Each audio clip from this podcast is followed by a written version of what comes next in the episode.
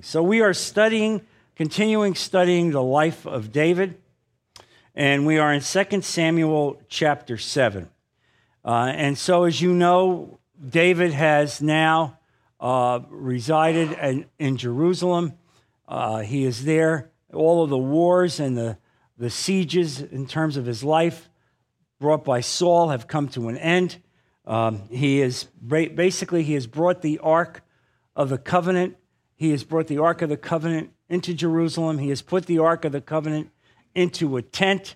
Uh, and now he is devoting himself to try to give God the kind of house, a temple that God deserves. He has a, strong feeling uh, about this.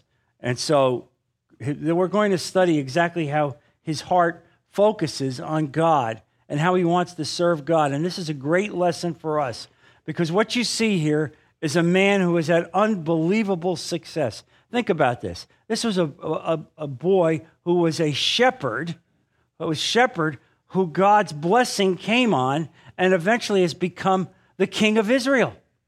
And, and, and so uh, all of the honors and the glories that come as a result of that, that situation, you would think that the average man would have his head filled with that uh, and would lose his zeal for God.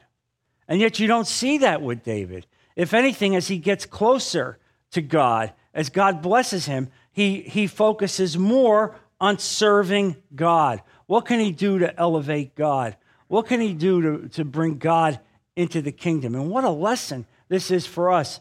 Because what, what you see in our world is that for many of us, as God has blessed us and poured blessing into our lives, that so many of us wind up never darkening the church anymore. Uh, and I, I, always laugh about that. I see, you know, people that God has given certain amount of affluence. Well, where are they? They well, you know, he's on his boat, or uh, you know, he just joined that expensive golf club. They have a big outing today. He's uh, not not able to be here, uh, and and so many influences in our lives that detract from from God, and yet you don't see that with David. You see him as king and focusing like a laser on worshiping God. And so, this passage that we're going to study today is going to show a lot about how God deals with David, how God honors David. And we're going to hear about the Davidic covenant that God makes with David that effectively promises that the Messiah will come through the very lineage of David, one of the great, great, great prophecies uh, in the Bible. So if, if you have your Bible, turn to 2 Samuel chapter 7, beginning with verse 1. After the king was settled in his palace, and the Lord had given him rest from all his enemies around him, he said to Nathan the prophet, Here I am, living in a palace of cedar, while the ark of God remains in a tent. Nathan replied to the king, Whatever you have in mind, go ahead and do it, for the Lord is with you. That night, the word of the Lord came to Nathan, saying, Go and tell my servant David, this is what the Lord says Are you the one to build me a house to dwell in? I have not dwelt in a house from the day I brought the Israelites up out of Egypt to this day. I have been moving from place to place with a tent as my dwelling.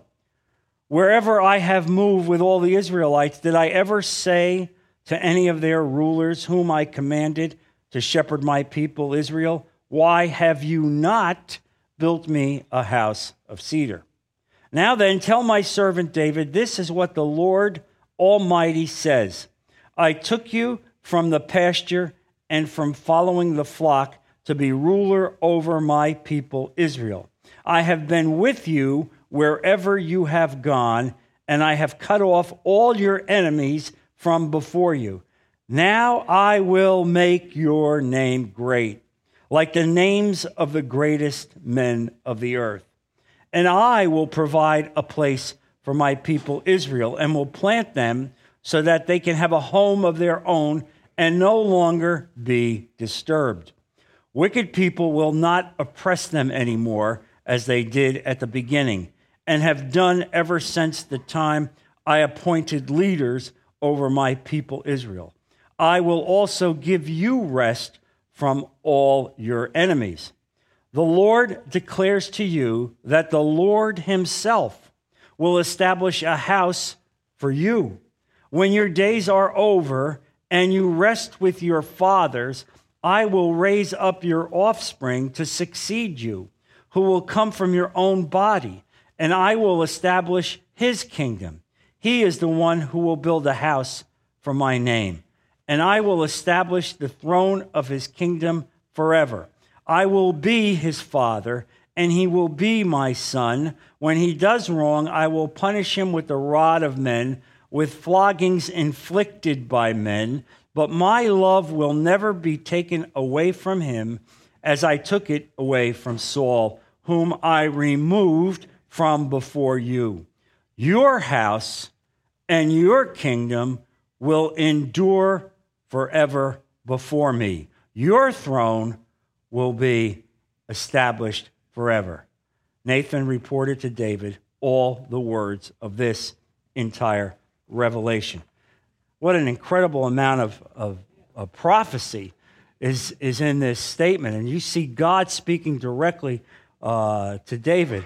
Uh, and so here you see the, the beginning of the Davidic covenant, the promise by God that David's kingdom would rule forever. Well, folks, there's only one way the word forever can be promised, and that is if God Himself is in the promise. And the kingdom will, will be ruled forever because Jesus will sit on the throne of David. Jesus coming through the lineage of David, uh, who will ultimately ascend to Jerusalem and rule all the world uh, through that procedure. And so, what do we see here? We see, first of all, that, that as David is at this point, he's focusing on the fact that he's sitting where God put him. He is in peace. He's in a palace, and yet he sees the Ark of the Covenant is out in a tent. And while that wouldn't bother a lot of people, it bothers David uh, because he knows what God has done for him. Uh, and so, what we see is that here is the incredible love that David has for the Lord. Uh, and you know, when you read the Psalms, the, you see effectively the Psalms become love songs, but they're love songs to God about how great God is. Uh, and that comprises much of the book of Psalms. And so David is overjoyed to have the Ark of the Covenant sitting there in, in Jerusalem, and he wants to honor God and lift God up. David also feels guilty at the same time. Uh, he, here he recognizes that God has placed me here, but am I elevating God? Am I honoring God commensurate to what God has done for me? And so you see this. He believes that he can't do that if God is dwelling in a temporary tent. How can the God of universe be uh, in, a, in a tent? Uh, and so all of this, all of these thoughts are in his mind as he goes forward. Uh, and the fact that he no longer is actively engaged in combat, it causes, gives him a period of repose where he's now focusing on these issues of his life. It's like as we get older, we, we've focused on our lives. I know many of you here, uh, now that you're retired, you're focusing on what's the rest of my life about? What am I supposed to do with the rest of my life? What's the call of God on my life? I really believe that that's almost what David is going through here. He's fought the wars, he's served God, he's consolidated Israel, he's united Israel. Now he's sitting there, and now the question is, what about the rest of my life? And so many of us find ourselves in that situation now. What does God want you to do with the rest of your life? And let me just make an aside on this. The fact that you're retired doesn't mean that you're retired from God. All right? And I hope that one of the things that you get is inspiration uh, when you come here, inspired to serve the rest of your days to see what you can do to advance the kingdom of God. I mean, every single one of you, I hope you do that. I know many of you, many of you are doing that. And you're taking the time that God has given you to live to a point where, where you, you're, uh, you don't have to concern yourself with work. Well, now I hope you concern yourself with God's work uh, just as we see this with David. Uh, and so the first, this is the first time now we will hear about the prophet Nathan. Uh, and it's interesting when we see the, the prophet Nathan and we look at the first verses, the first three verses. Uh, and I just want to drill down on that uh, because Nathan gives a bad response to David in the beginning. All right? And, and I, you'll see this in verses 1 to 3. After the king was settled in his palace and the Lord had given him rest from all his enemies around him, he said to Nathan the prophet, Here I am, living in a palace of cedar, while the ark of God remains in a tent. Nathan replied to the king, Whatever you have in mind, go ahead and do it, for the Lord is with you. Wrong. Okay? And sometimes even the prophets of God don't consult with God before they give a pronouncement. And this, this is a heavy warning to all of us. Before you engage in any effort, any effort, I don't care if it's buying a house or selling a house or making determinations about your profession or about your family, you have to get on your knees and ask God for wisdom. Lord, what is your will? What is your will? What do I do? How do I uh, uh, go through this issue? Is it, is it within your will, Lord, that I sell my house? Is it within your will that I buy a bigger house? Is it within your will that I move on and take this job or go through this effort? And you ask God for wisdom. Now, here, Nathan didn't do that. Because why? Because Nathan said, oh, The hand of God's on this guy. This guy's anointed. Whatever this guy does is the will of God. But you see, even as you are anointed and chosen by God and put in a leadership position, it does not mean that everything that comes into your mind is God's will. It's not God's will. And the only way you can find God's will is to actually ask Him, Lord, what is your will? And one of the things that I've learned early in my life as I tried to, to bring God into every aspect of my life. And I tried. Uh, and I hope I, I did. And I hope I listened. And I know sometimes I didn't listen. But I would always say, God, Lord, if it's your will, open the door on this issue, make it clear, make it plain, and close the door if it's not.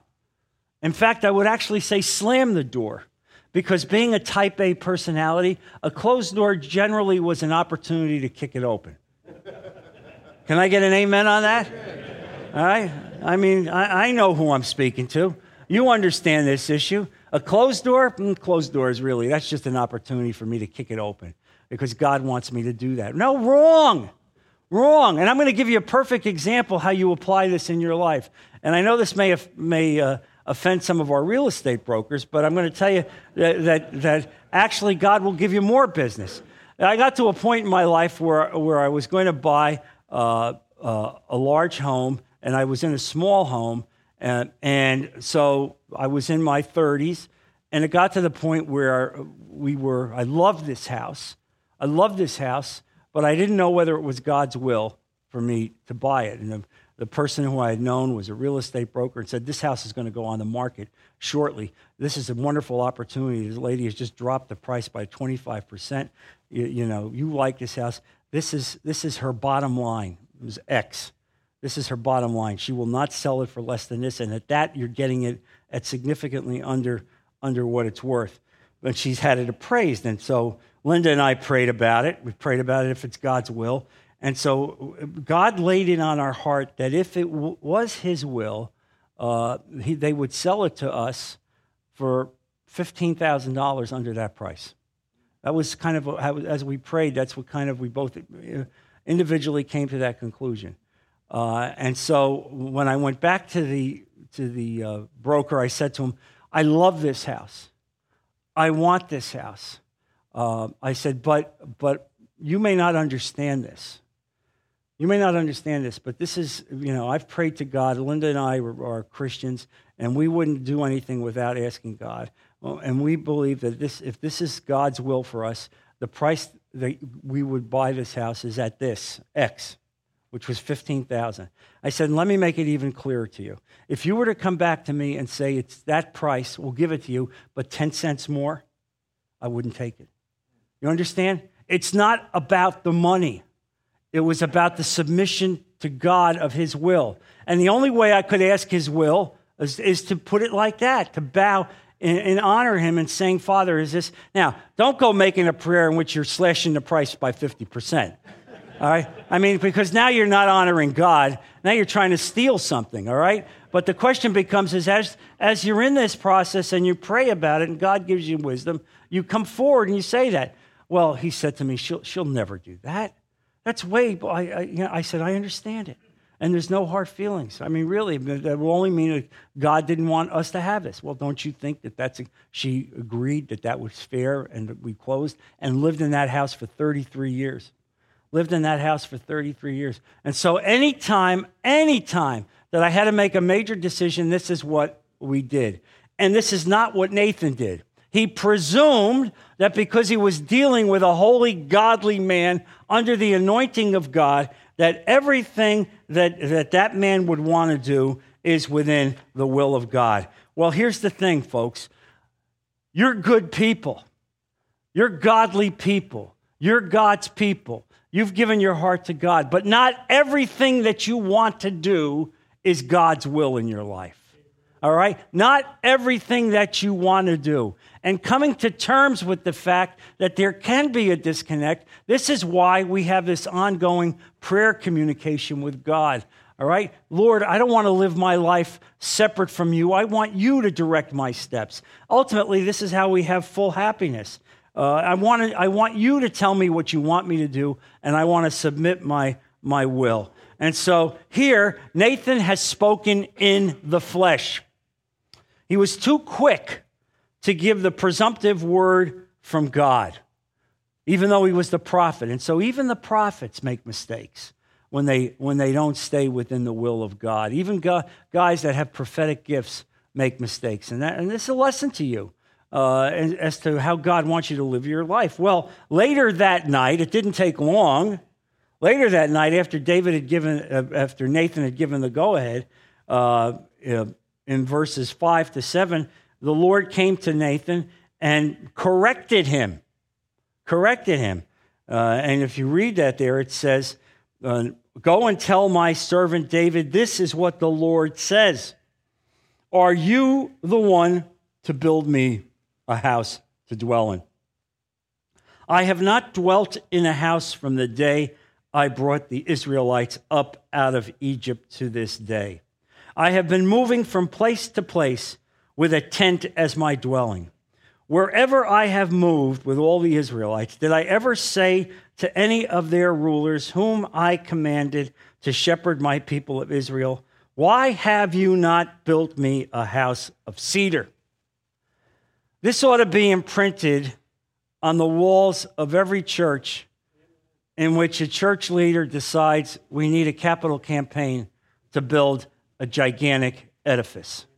And I'm not knocking large churches. What I'm saying is, you see the heart of God. God does not require extraordinary habitations to, to have his word. God does not need vast cathedrals or multi million dollar buildings uh, in order to serve his word. Yes, God is looking to have a place where his people can gather. But when we build some of these incredible edifices, are we really building it for God or are we building it for ourselves? I don't have to answer that.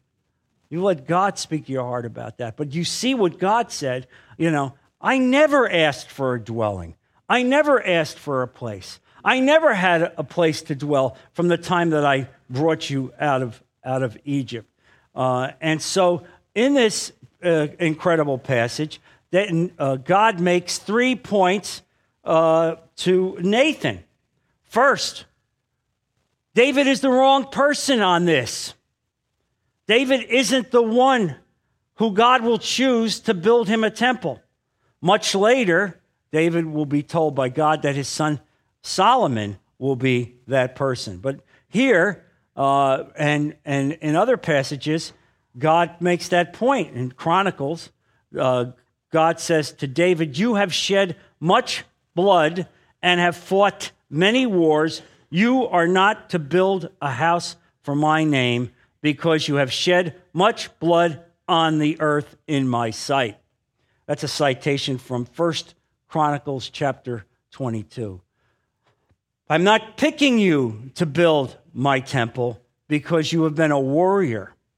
You have fought for me, but you have shed too much blood. So much blood has been shed that you are not the person to do this. And yet you see the love of God, uh, because even though you are not to be the person to build the temple, but the more important call on your life is that you will be in the lineage of Jesus. And so God says you will be in the lineage of Jesus and your kingdom will be installed forever because Jesus will be within the throne of your very DNA. Isn't it amazing how God says you can't build a temple, but you'll be within the lineage of God? I mean, what a great God we have. And you see his mercy elevating, seeing the heart of the man and elevating him in that sense. Um, and, and one of the things I admire about David is that if we were in David's shoes, how would we react to that?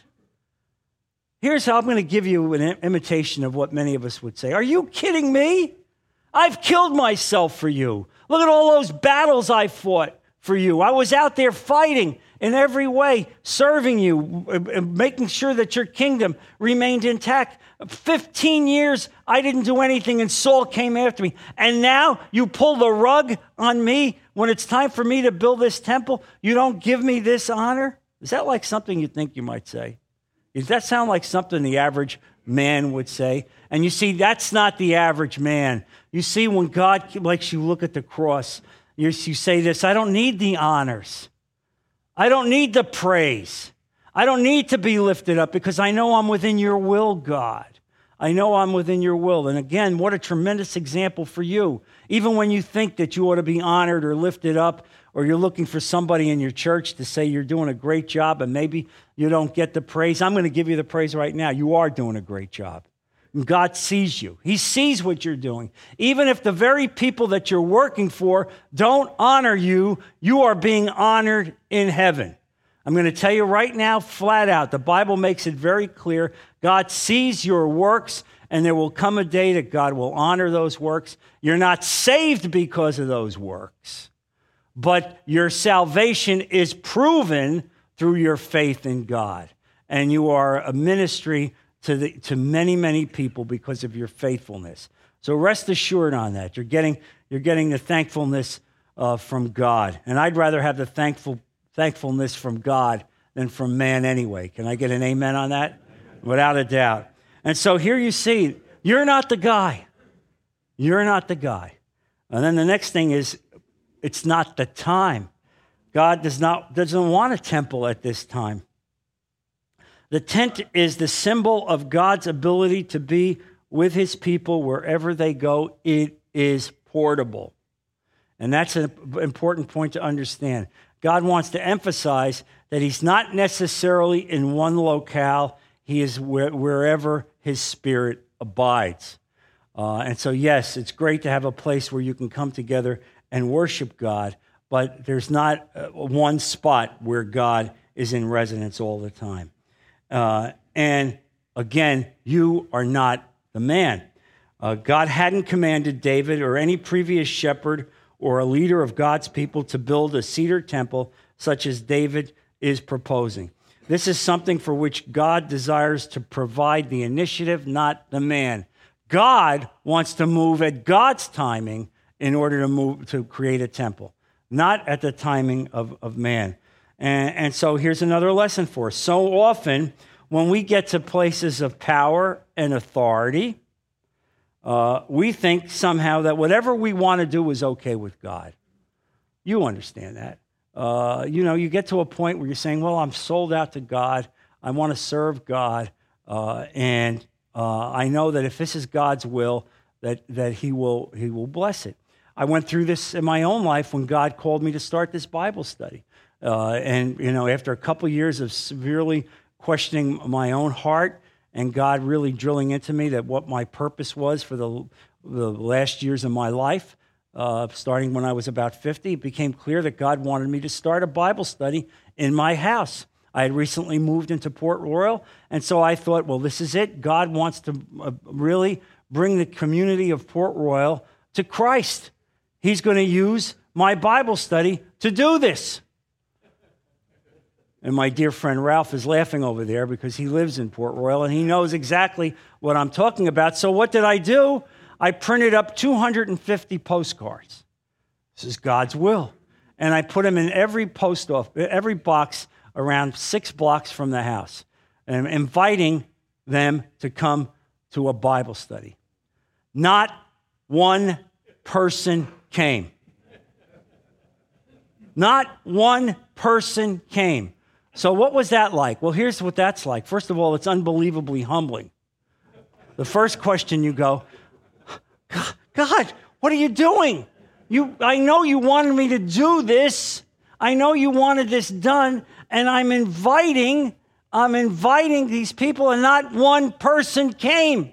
Not one person came. So the first question is, oh, is this God's will? Oh, yes, it's God's will. It's not, it's, it's God's Bible study not John Garippa's Bible study. The fact that John Garippa put the postcards out and invited people didn't mean that that was within God's will. And so, really, as I later came to understand, as people from all over the town through word of mouth started to come, and at one point, now we're over 200 people, at one point we were at 50 people in the house, and the, the street is clogged up from cars. You can imagine it, clogged up with cars and people coming to the house. Uh, and, and yet I recognize that probably it was God's will that the house should be a lighthouse to other people in that area, that they would know something is going on. Some, some of the guys told me that they would be bringing their Bibles to the house, and people on the street would say, Hey, what's going, what is going on down that house? Oh, it's a Bible study. Ooh, okay, I'll make sure I stay away from that. I'll stay away from that. Could be contagious. But here's the point, folks. You understand how God's will is. It was my, my will that this would immediately be inundated by people in the area, and God said, forget it. That's your will. That's not my will. My will is that you serve me, and I will bring those people who, who God predetermines He wants to be brought to Jesus Christ. So this is an important lesson for you. In every aspect of your life, ask Him for His will, to His will. Don't presume that because you're a godly person, that you're sold out for God, that you know what, He wants you to go to Africa. All right? I mean, I know a lot of you think I, I got to go to Africa. Maybe it is your God's will for you to go to Africa. All right? But I would pray before I got on the boat. I would pray before I got on the boat and ask God's will about that because it might just not be His will. Because what we have to find and what you'll see is that often our own internal desires to what? Elevate ourself. We don't even articulate it that way. Oh, yes, he's a godly man. Look at the work that he's doing. And, and here's the thing and whenever people say that to you, that you're being used by God, the first thing to do is to bow your head and point up. Bow your head and point up. No, it's not me.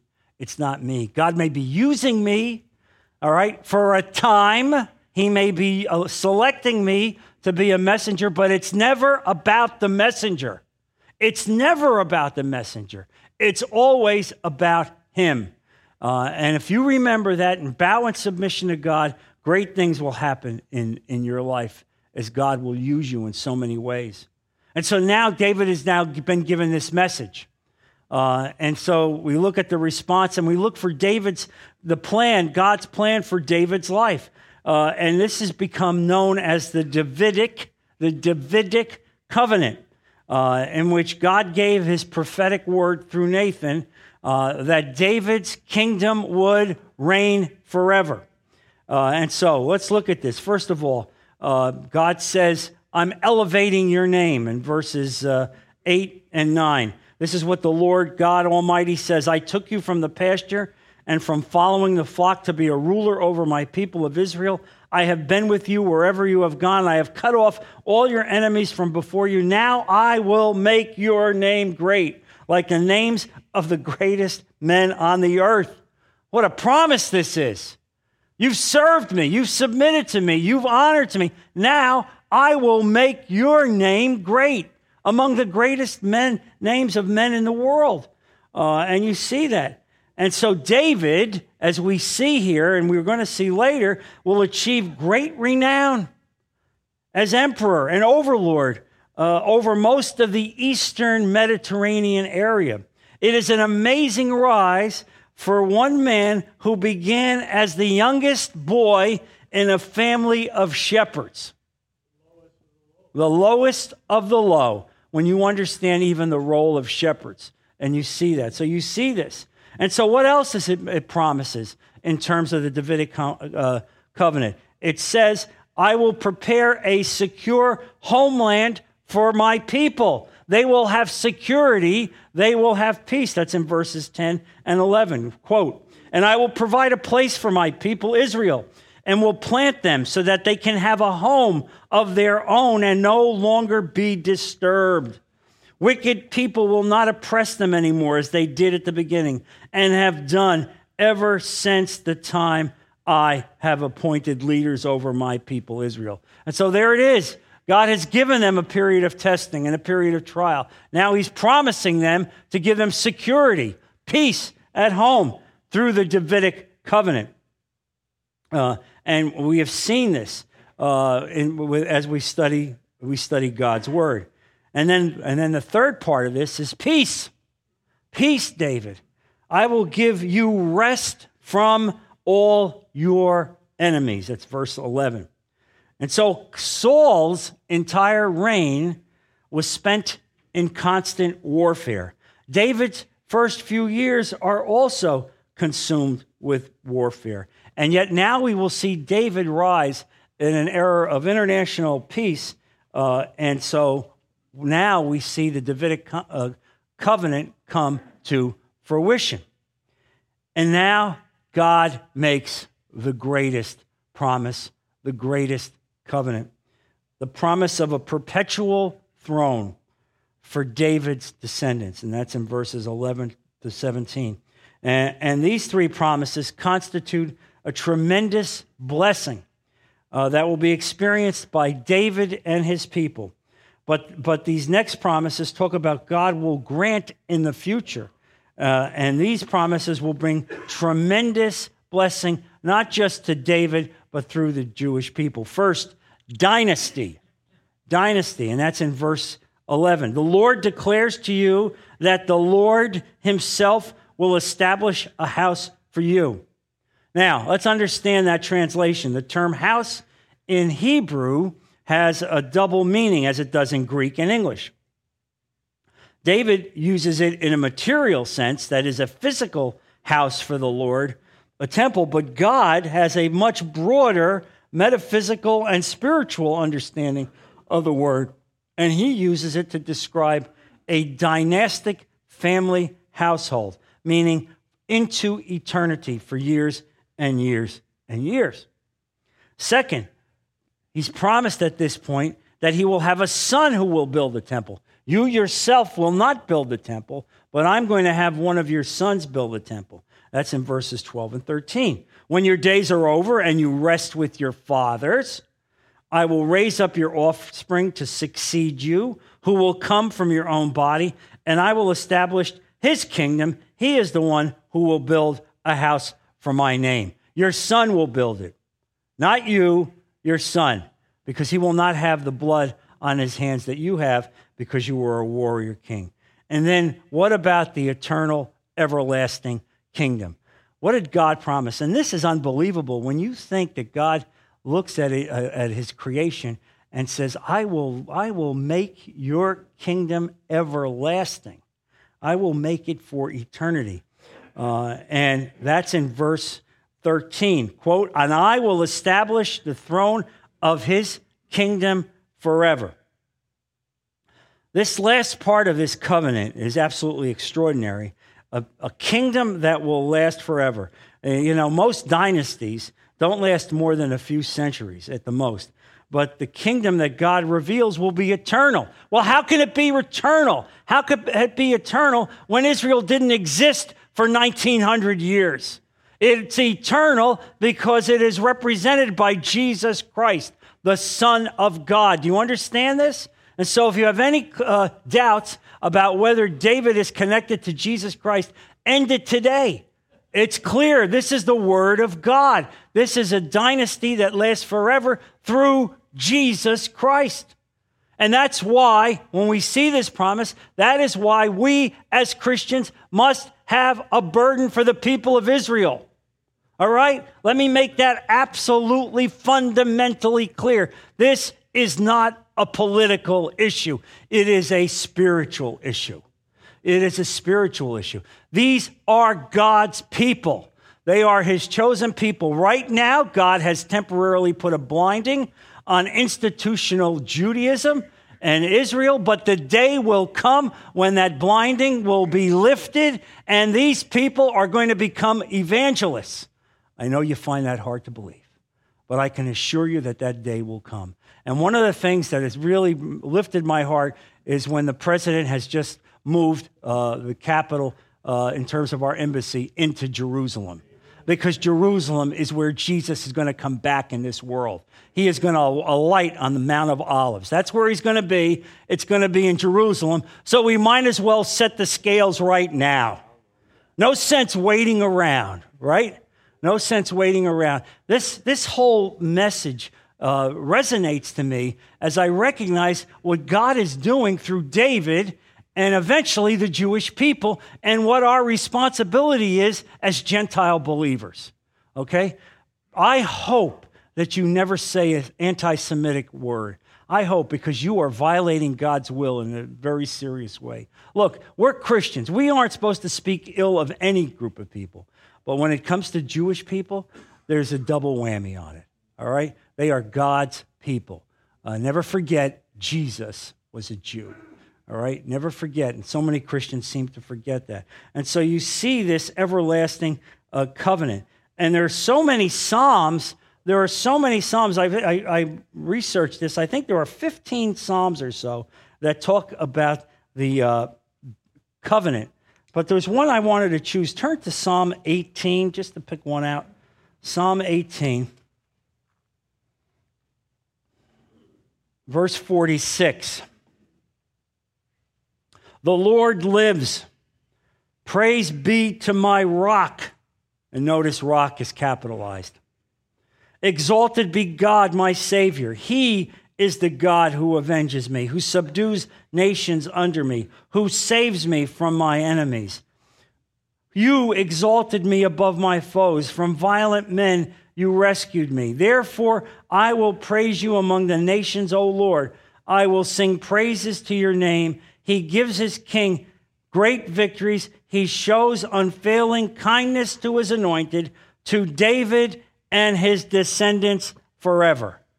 Wow, what an insight into this man's heart. And you see uh, how he understands who God is. Praise be to my rock, an understanding of, of God and how important God was to David. And so, as you, you looked at this at this covenant, you realize now that if, the, if this covenant promises that it will be forever, there's only one way it can be forever, and that's through Jesus Christ. And let me give you an insight also into uh, the heart of God and how God looks at the heart. Here he says to David, I can't let you build the temple because you have bloody hands, but I will let you be within the lineage of my son, Jesus Christ. And look at who else is in the lineage of, of Jesus Christ Rahab the prostitute. If you ever begin to wonder about how God has a heart for the lost, look exactly at who he had honored to put within the lineage of the Messiah. God is not a respecter of persons. He looks at the heart of people. And that's important for you to know. He looks at your heart, He examines your heart. And so now in these next verses, in verses 14 through 16, uh, they spell out the terms of the everlasting kingdom. But one of the things that God is saying is that there is no blank check. There's no get out of jail free card. All right? You don't do everything that you think you can get away with without a reprimand. And this is important for you to understand. You are God's people. God has chosen you. You want to serve at His will. You want the blessings of God. and the blessings of righteousness. And He's promised that to you. He will give you everything you need, not necessarily everything you want. He will pour it into your life. And even in, as God comes to terms with this dynasty that will last forever, He makes a promise. Uh, and, it's, and it's very clear here. Uh, and this is in verses 14 through 16. And take this lesson well, because I think this resonates with us today, how God looks at us today. Verse 14 I will be his father, and he will be my son. When he does wrong, I will punish him with the rod of men, with floggings inflicted by men. What does that mean? It means this it means that when we fall out of the will of God, things will intervene in our life. Some of them will not be good things, some of them will be painful things. All right? And, and when you look and say, why, why is this happening? I would say to you, get on your knees and say, God, Lord, am I in your will? Am I following your will? Am I, is my paths within your will? Is my life in accord with your will? Am I submitting myself to your will? Or is there something about my life that is not in accord with your will? Because even though he promises to bring you home, promises that you will be within the kingdom of God, it does not mean that you can uh, act recklessly outside of his will. This is a big deal. A lot of us as Christians don't recognize this. You know, we want to sit around the campfire and, and roast marshmallows and sing kumbaya. We're all going to heaven. Yes, you're going to heaven. You're saved. But along the way, God's got a rod and He's going to punish you from time to time. I told you that growing up. All right? My father never spared the rod. Are you kidding me? Are you kidding me? Never spared the rod. I told you the story that my father, before he went full time in the pastorate, would work in a foundry. Can you imagine working in a foundry, exhausted, and the, bronze uh, castings actually coming out of his pores. And so the poor man would work there. He'd come home at about 4.30 at night, exhausted. And, and my mother would be ready to detail a list of transgressions that I had committed. a list of transgressions. All right? A list of transgressions. So I knew that from the place that my father parked his car in the street to the door of the front was maybe 55 feet. And so I needed to present my argument to my father about how my mother was a liar, basically. was a liar. And I believe that helped to make me a good lawyer because I was able to synthesize my thoughts. Dad, you're going to hear a lot of things. It's all a pack of lies. Don't believe she's not telling the truth. I didn't do any of this stuff. Don't buy it. And my father would go in, my, talk to my mother, and inevitably my father would come out and whack me. All right? He'd whack me. Just get it, you get whacked. Now, here was the thing. Did I ever think my father didn't love me? No. And I hope that's the case for most of you. That even though your father would discipline you, you knew he loved you.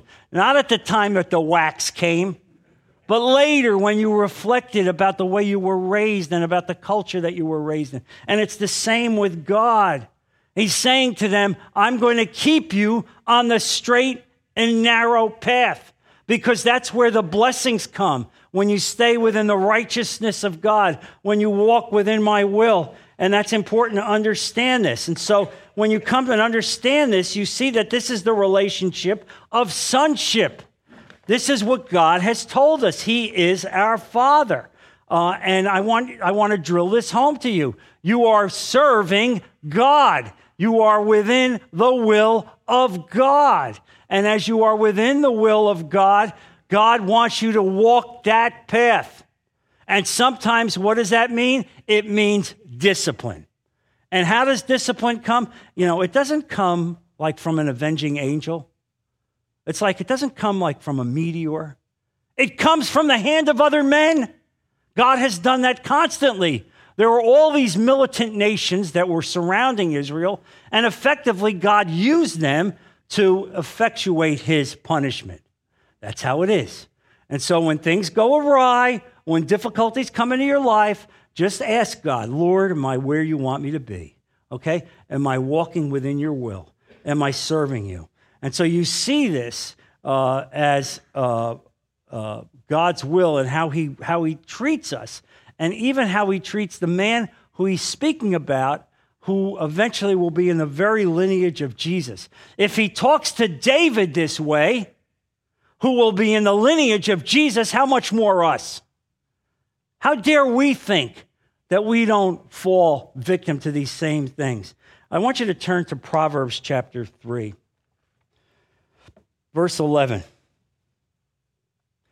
My son, do not despise the Lord's discipline, and do not resent his rebuke, because the Lord disciplines those he loves as a father the son he delights in. Reflect on those words. Do not be angry at God or despise his discipline.